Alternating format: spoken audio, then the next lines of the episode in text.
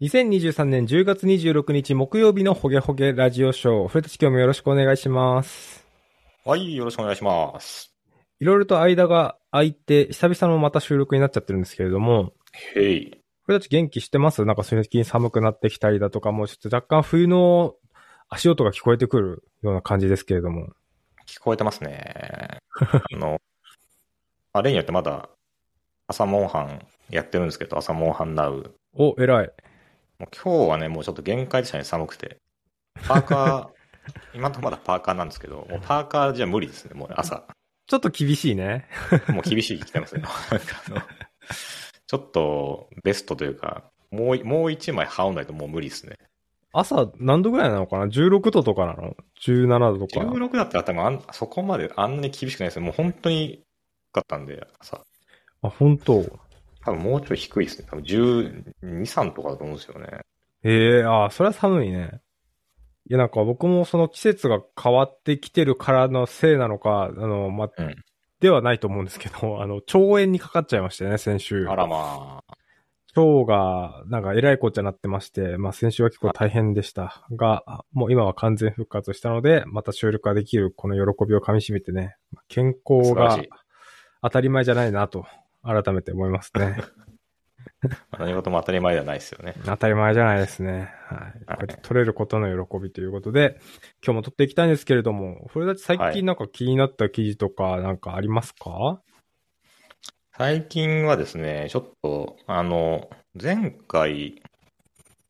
多分ユースケース駆動開発のなんか話をちらっとしたような気がするんですが、もう前回はちょっと結構前なんで、もう覚えてないんですけど。 一週間前だよ、でも言って多分。で、まあ、ユースケース駆動の本も、まあ、まだ読み読み切ってないんですけど、 はいはいはい。まあ、なんかやっぱりこう、ちょっと古古めの本じゃないですか、あの本自体が。そうですね、出版2007年とかですもんね。そうで、まあ、その、その後の、じゃあ、なんか、じゃあ、2023年現在の、なんですかね、こう、主流は何なのかなというのをちょっと気になって、うんうん。いろいろ調べてたんですよ、ネットで。うん。ネットで調べたり、まあ、その本買ったりとか、なんか、YouTube でなんか、YouTube ライブやってる、そういうなんか、ちょっとエンジニアっぽい人の話聞いたりとか、いろいろ知ってたんですけど、はいはい。なんかね、結局ね、よくわかんなかったんですよね、その、その後のなんか流れが。うん。その、まあいわゆるね、DDD とかもあるし、なんか、クリーンアーキテクチャ的なものもあったりとか、なんなんちゃらアーキテクチャとかいろいろある、あったんですけど、うん。結局じゃあ今何がいいのかっていうのは、別に特にないんですよね。ああ、そういう結論なんですか。はあ僕の中の結論ですけど。いあくまではいはいはい。で、その、まあユースケース駆動にせよ、まあなんか他のやつにせよ、結局これってその、せ、なんですかね、こう設計手法みたいなものでしかないんですよね。うん。やってるのって。そうですね。で、せまあ、設計のその、なんですか、やり方の引き出しをいっぱい持ちましょうっていう話だと思ってて、その、まあ、全部まとめてしまうと。うん。うん。で、まあ、その、いわゆる DDT とかとこう、ドメインを中心に、まあ、ユースケースクードもまあ、ドメイン中心ですけど、うん。その、ユーザーと、ユーザーというか、その、実際のユーザーがか抱えてるその領域うん。を、とにかく、コアに据えて、もう、とにかくそ、それそのことだけ考えて開発していきましょうっていうはいはいはい。話なんですよね。はい。で、そのなんか、いわゆるそのなんか、あちょっとこれも主語すごい大きいんですけど、なんかその、クリーンアーキテクチャとか DAD っていうと、なんかまずこう、ディレクトリを、じゃあその、その文字通りのディレクトリにして、文字通りのファイルを置いて、作っていきましょうみたいなことを、なんかこうやってるブログ記事とかめちゃくちゃ多いんですよね。うん。うん。うん。でもなんかね、そういうことやってるのは日本、 これすごい主語大きいんですけど、日本人だけらしいんですよ、なんか。おーし なるほど。そうなので、その、いわゆるその DDD とかのなんか、その有名な本とかの現状を当たっても、うん。そんなこと一切言及してないっていう。へえ。ななんかどっかからねじれて、その、どその、そういう概念があるんだから、そういうディレクトリ構成にしよう、そういうファイルにしようっていうふうになんかななっちゃったらしいっていう。おーなるほど。で、しかもその、で、これまで難しいのが、その、まあ、ユースケースにせよ、その結構元の話は古いじゃないですか、20年ぐらい前の。そうですね。はそもそもそのウェブアプリケーション、まあ、我々ウェブアプウェブアプリケーションばっか開発してるんですけど、そのフレームワークとかもまだ出る前ぐらいの時代なんですよね。い。うん、そうだね。主主要なレールズとかが。はい。あそもそも、その、まずウェブで作るとしてもフレームワークがないような時代だし、そもそも作るのもじゃあ、なんかデスクトップアプアプリかもしれないし、スマホアプリかもしれないですよね。うん。うん。その全てをなんとなくざっくりまとめると、こういうふうに作ればいいんじゃないっていう、その、プラクティスなんですよね。うあそん。はい。で我々ってこう、例えばじゃ Python だと Django を使ったりとかして、こう、結構がっちりとしてこう、フレームを組んでもらってるじゃないですか。そうですね。そのフレームを無視して、この、いわゆるクリーンアーキテクチャとかのなんかディレクトリ構成みたいなのを入れちゃうと、結局ただ我々フレームワーク作ってるだけなんですよね。ああ、なるほど。はい。はい。なんか一瞬その、こういうふうに書くとフレームワークを、あのあのライブラリを変更したりするのも便利とか、なんかいろんな理由がこう説明されてるんですけど、なんか記事とか見てると。うん。フレームワークだけ差し替えるってまあないよなとか。うん。普通その、なんかね、サービスがすごい成長して、さばききれなくなった時に、そのフレームワークを変えるじゃなくて、多分言語を変えるじゃないですか。うん。なんかその、言語は残してフレームワークで変えるために、じゃあこのめんどくさいディレクトリ構成やるのかっていうと、なんかそのメリットがだいぶ薄いなと思ってて、ほうほうほう。さっき言った通り、ウェブアプリケーションのそのそもそもの枠組みを壊してまで入れる意味がないんですよね、それを。うん。結局その元々あったメリットを全部捨てた上で、その新しいメリットを積んでるだけなんで、なんか結う局プラマイゼロというか、まあその学習コストの面でマイナスなんですよね。うん。うん、なるほど。まあとか、なんかそういう話がいろいろあって、まあ別に全部が全部正しいとも思わないし、僕自身その、そういう、なんですかね、DDD 的なとこことをやりながら、すごい革新的なサービスを生み出しているチームにいたことがないんで、うん。なんていうかその、イイメージが湧かないですよね。これでいいっていう。うんうんでどっちかというと今まで行ったところだと、その、まあ、いいサービス作ってる会社、少々ありましたけど、やっぱなんかそ、そういう風に作ってなかったんですよね、ど、どこのチームも。うん。うん、うん。そういうふういわゆるフレームワークの。のそのままの枠に乗せて作ってるっていう。ああ、なるほどね。はいはい。なんかその独自に、じゃあ、うちのチームではこういうディレクトリでこういうディレクトリでとかっていうのがなんか、あるのってあんまなかったんで、うん。うん。なんか、異世界な感じがするんですよね、そういうの。ああ。まあ、さっき言ったみたいに DDD って、あのそのディレクトリとかにまで言及してるのっていうのは、なんかどこかで、こう、枝分かれしてった、ある一つの流派に過ぎない流みたいな派。なんですよね、多分ね。っていう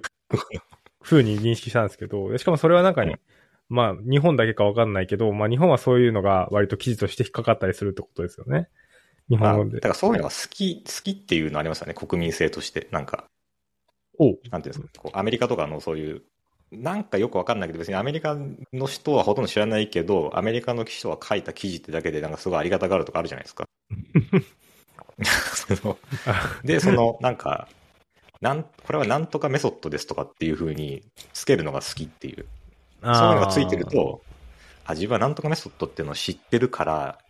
すごいんだみたいなふうに、なんかこう、だんだんとこういろいろんなものがこう、かぶさってくるってあるじゃないですか。あー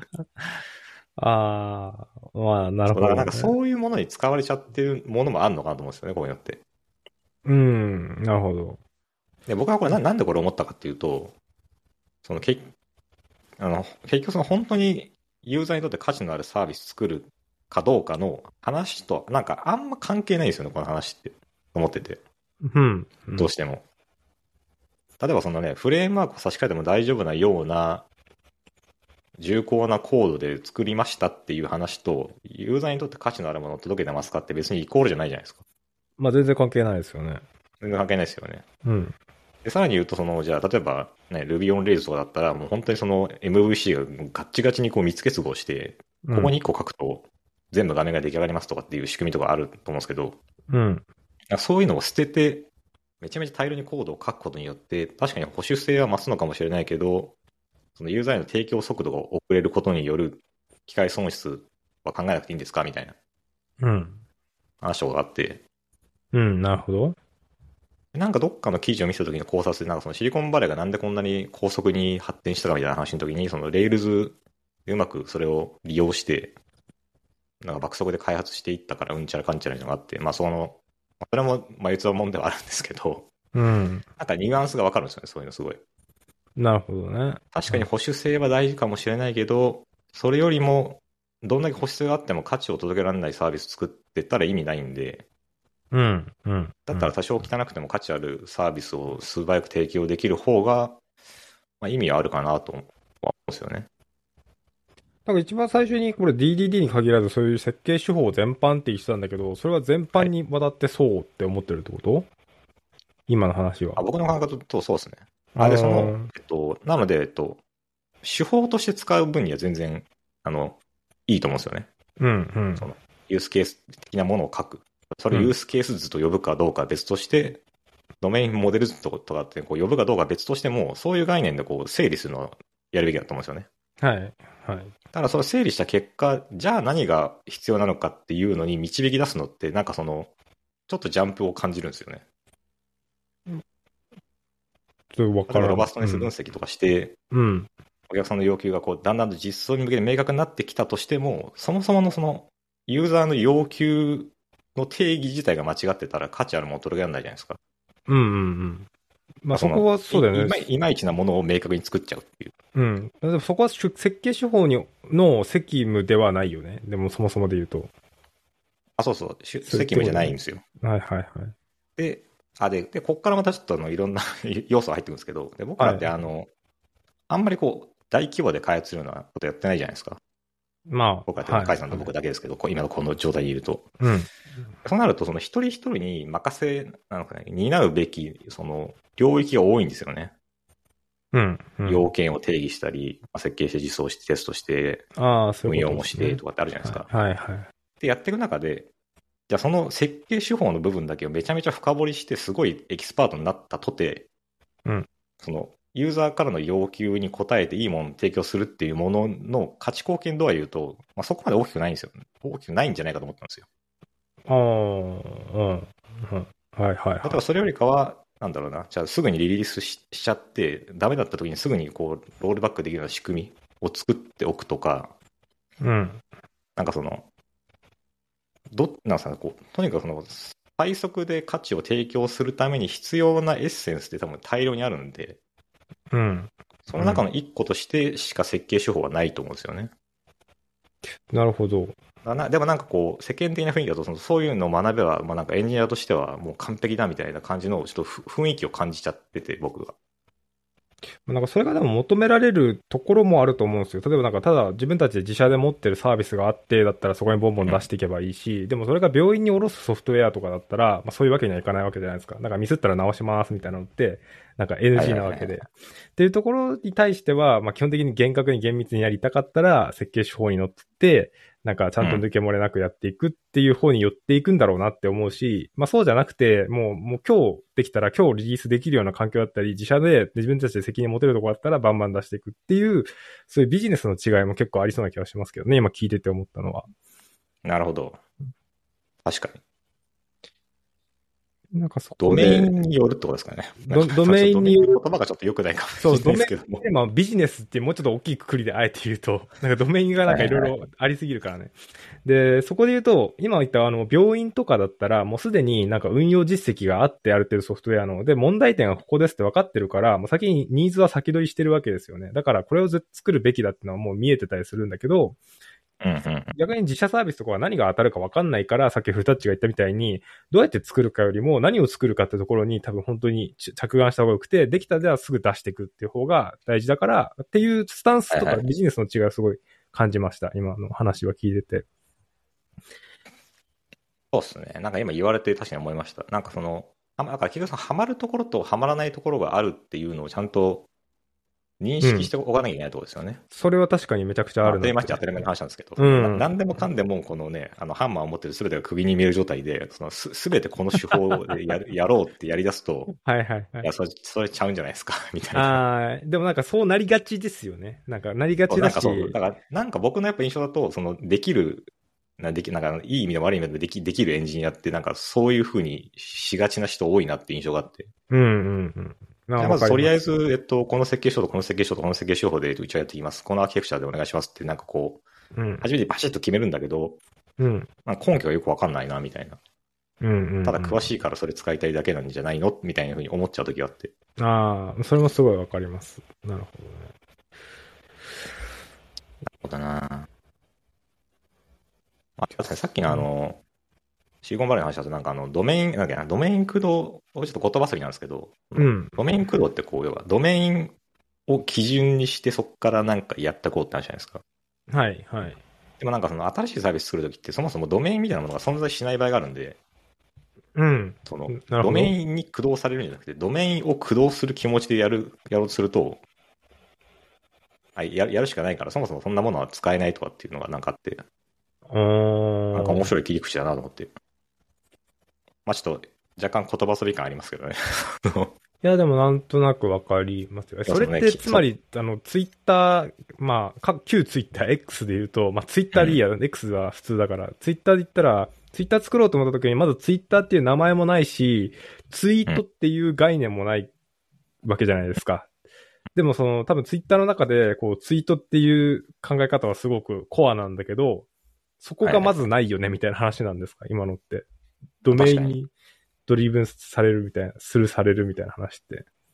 まあ確かに、まあその、こういうのあったらいいよねって言った時に、その瞬間にもう多分ドメイン生まれてるんだと思うんですけど、とはいえなおそう、い一般の世の中の人の中にはそんそんなものは存在しないわけなんで、ああ、そういうことだからこあう、ユーザーに。にだから、教え込むっていう意味で言うと確かにそうですよね。こう、ユーザーの中にドメインをう、なんかこう、誕生させるみたいなものもあるわけじゃないですか。はいはいはいはい。な、ピンタレストだったらあそうっすねピンするとかっていう概念とかね。なんかそういう、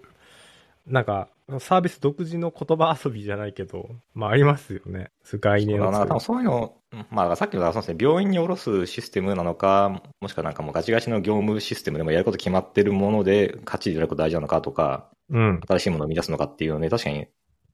まあ、すべての領域全然違いますよね、確かにね。あ、そうですね。いや、でもそうだね。そこで、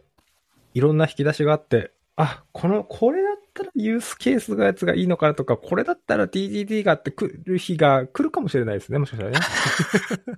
これは DDD じゃないか。来たーみたいな。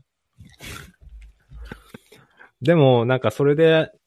なんかこう、ブームになったら、こう、とりあえず DDD だみたいな、になって、まあ、ブームってのは世間的にも自分的にもだけど。で、やってみて、でも結局さっき言ってフルタッチが言ったみたいに、なんか本当はそれが向いてないプロジェクトで、うまくいかなくて DDD ってクソだよな、みたいな、になってやって、とかっていうような人もたくさんいそうですよね。そういう記事もたくさんありそうだし、なんか、何が本当に正しいのかとかって難しいですよね。そういう情報を見てて。まあ、ただ、あれですね、その、ユースケース駆動も、まあ、DD も全部そうなんですけど、やっぱその、ドメインエキスパート的な人っていうのが絶対に必要で、うんうん。で結局そういう人の協力が得られないと、まあ、どんな手法をやっても難しいんですよね。ああ。じゃあ、自社サービス、なんか自分たちで作るサービスとかって、実質ドメインエキスパートっていていないようなもんじゃないですか。なんか、ものができるまでは、はい。まあ最初に考えた人はある程度詳しいかもしれないけど、その人の考えも多分作っていくうちで変わるから、本当の意味でのエキスパートっていないと思うんですよ。はいはいはい、そうそうですね。感覚的っていうか体感的にまもあ、そういう意味だと、大体そういうのってあれですよね。その、プロダクトマネージャーとか、が会社のトッ担プうの人が、あーこういうのが欲しいって言って多分始まってるんで、その人が多分エキスパートになるはず。ああ、そうなるんですかね。なるほど。いやー。なるほどね。あれですよね、ユースケースも結構読んできました、読ん読んでますけど、やっぱその、とにかくこう、いろんな切り口で切ってって、そのいろんな切り口のものを見比べながら、こう、あ、これちょっとこっちの方がいいかもしれない、これこっちの方がいいかもしれないってやるのが大事なんですよね。うん、うん。で、なんかその、だから基本的にアジャイル開発的に進めるっていうのがまず大前提で、うん。なんかこう大枠のね、ドメインモデルとか作って、ユースケースとかも書いて、で、ロバストネスでもいいし、なんか何でもいいんですけど、うん。またこの上に戻って、こっち行ってとかってやるわけじゃないですか。あ、そうですね。そういうことをやっていきながら、だんだん理解を深めていって、さらに機能もどんどん作っていきながら、変えていきながらっていうのをこう、素早く回していくっていうんですかね。うん、うん、うん、うん。でそ多分それを、それが必要っていうのは多分あんまりどうも変わんなくて、まあ、さっきのね、病院とかに下ろすとかっていうそういうあの、ああ。言論システムを除いてね、そういうのを除除くと、まあ大体くるくる回すのが定石なのかなっていうのは、まあ、どれを読んでても思いましたけどね。そうっすね。そうっすね。極論その病院に下ろすシステムにしても、下ろす時はまあドンって下ろすかもしれないですけど、うん。そこまでは別にくるくる回せばいいと思うんですよね。そのあ主ー要な機能からやっていくとかって意味で言うと。それはそうかもね。で、実際それやっていく中でどんどんね、自分の中でのドメインの理解がこう、はかどっていくと思うんで、うん、うん。初めのうちはね、こういうふうに作ったけど、あ、やっぱりこういうふうに作ると多分使いづらいって言われるから、ちょっと変えた方がいいなっていう気持ちが途中から芽生えてきたりして、うん。で、その芽生えたら、それをちゃんと反映できるような開発体制になってる方がいいんですよね、だから。はい、はい。芽生えたけど、あ、でもあれはもう前工程で作ったからもう今は触れないっすねってなってたら意味ないんですよ。それはうん、うん。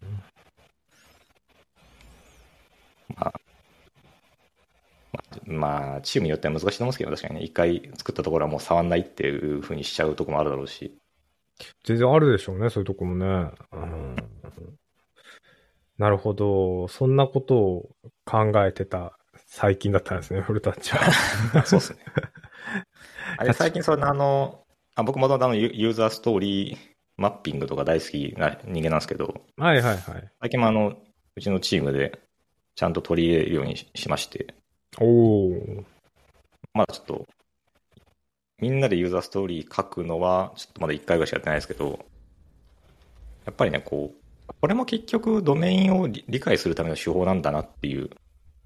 うん切り口が違うだけでああ、っていう結論になりましたか、やってみて。なりました。ああいうなんか毎回毎回同じことやってたんだなっていう、 そうなんか、あ形を変えていろんな切ねり。あーそう。ユーザーストーリーマッピングって、こう、聞いてる人にもざっくり説明でいいんですけど、だからペルソナがあって、やることがあって、みたいな感じの、を表で作るってことなんですかね。表っていうか。そうです図ね。でまあ、その、まあ、ミロとか、まあフィグマとかでもいいんですけど、なんかこう、でかいアクティビティ、なんかこう例えばこう、料理をするみたいなアクティビティがあったときに、はいはい。そのタスクとして何があるかみたいな、材料を買うん、う、うん、うん。あるましくはなんか献立を立てるとかあるじゃないですか。はい。で、その下に、その、いわゆるストーリー、なんかこの、ストーリーとか、まあ、実際のユーザーが実現できる機能みたいなものでレベルまで落ちるんですけど、うん。ユーザーはなんかこの、献立を自動で、なんか立てることができるとか、うん、うん。あの、今、今挙げたそのアクティビティとかタタスクを実現するためには何が必要なのかっていうのがこう、書くんですよね、そこにたくさん。はいはいはい。そのこのアプリで、その、材料を買うことができるとか、うん。毎月購入、定額購入できるようになるとか、なんかバーってやってって、で、それはこう時系列に並んでるんですよね。左から右にビャーって。うん、うん。でそうすると、まあ、このアプリを使、アプリとかこのシステムを使って、まあ、こういうことを実現しようとしたら、まあ、このぐらいのことはできなきゃダメだよねっていうのがこうみんなで分かるようになるっていう。うん、なるほど。でそういうこう付箋をペタペタ貼っていくんですけそっど。か。そっか何をすればいいかわかるし、自分がなんか実装するときも、あ、あそこのこれを今作ってんだってのもわかるってことですね、みんなであやるそと。うそうそうそうそう。あでただこれがその面白いのがその最終的に出来上がったそのマップはあ。うん。マップだけ見てもよくわかんないんですよなんかおそうなんですか。確かにあなるほどなそっか料理するからこういう機能必要なのかっていうのがわかるんですけどなんかその、はい結局そこって情報が結構抜け落ちてるんですよねうんうんうん。でこ、のユーザーストーリーマッピングの重要なところってそのそこにみんな関係者が全員集まってって話をしてるんですよはいはいはい。そうするとみんなの頭の中の認識が徐々に合ってくるんですよねああ、そういうこと。はいはいはい。でその認識が合った状態でみんなの認識が合うために必要最低限のものがそこに書いてあるっていううーん、でなる例えばほど新。しい人が入ってきたら、その人をまた入れて、そのマップマップの話をみんなでして、認識を合わせていくっていう。えじゃあ割とフロー情報に近いんですかストックっていうよありも。僕の理解としてはフローですね、あれは。ああ。ただ、まあ、その、見ながらやるって意味で言うとストックでもあるけど、そそのストックだけ見てもあんまり意味がないっていう。っていうことなんですね。ああ、そういうことあか。くまで認識を合わせて、その、みんなの中でも抱えてるドメインのイメージを全部合わせるっていう。ああ、なるほど、なるほど。これって、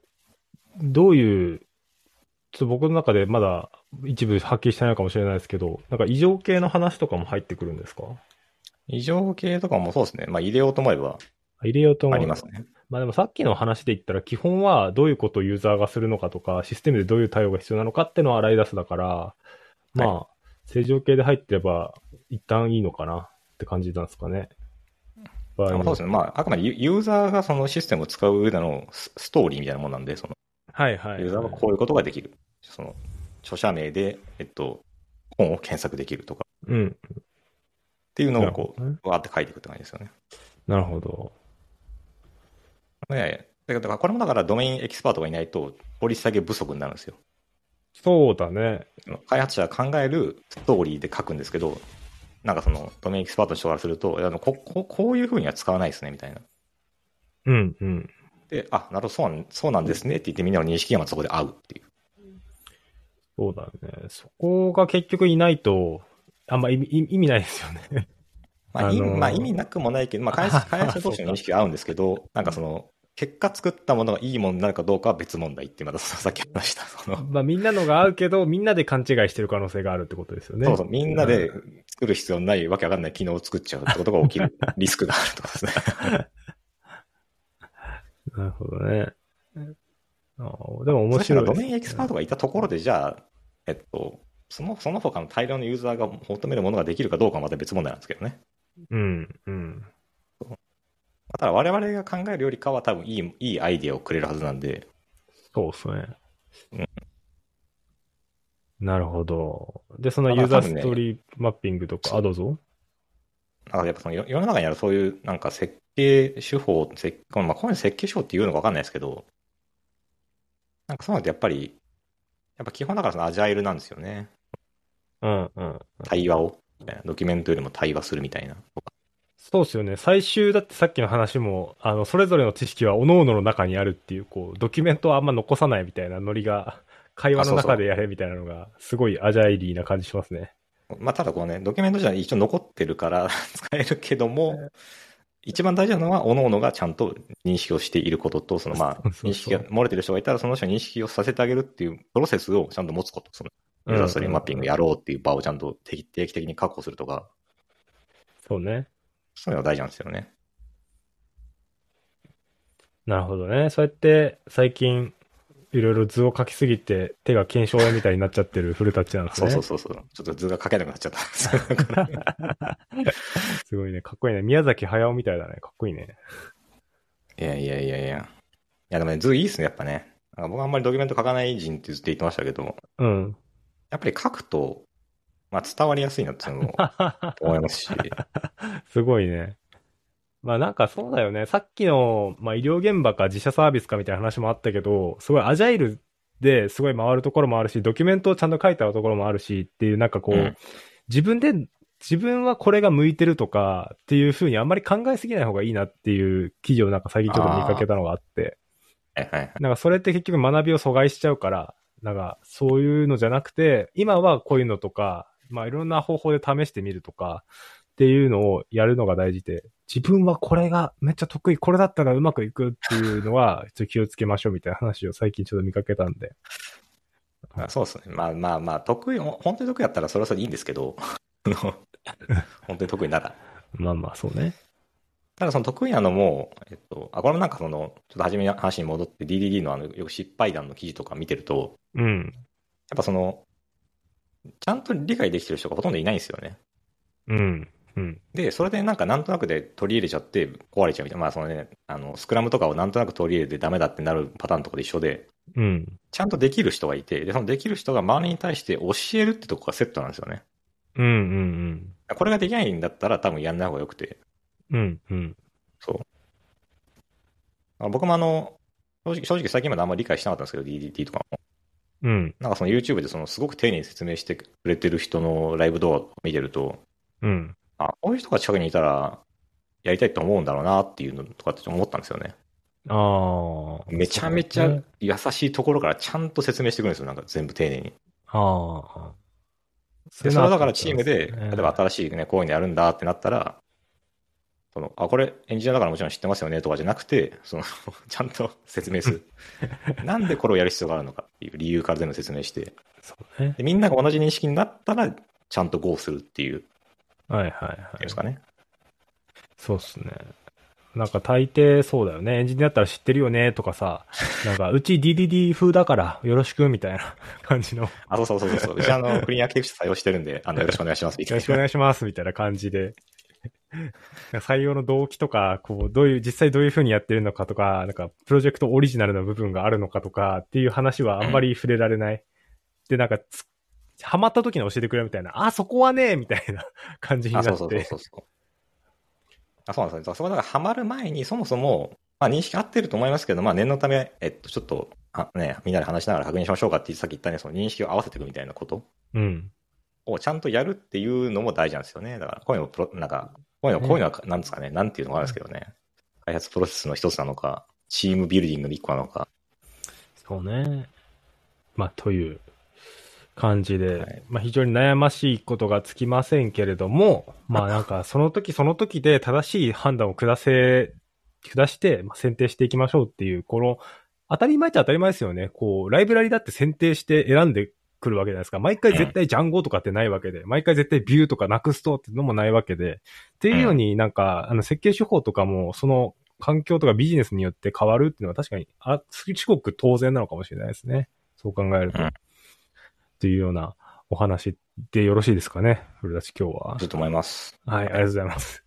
じゃあ、ちょっとね、あのー朝、寒い中、モンハンしてるんならね、ちょっとちゃんとしっかり暖かくして、体調崩さず、また、えー10月から11月にかけて、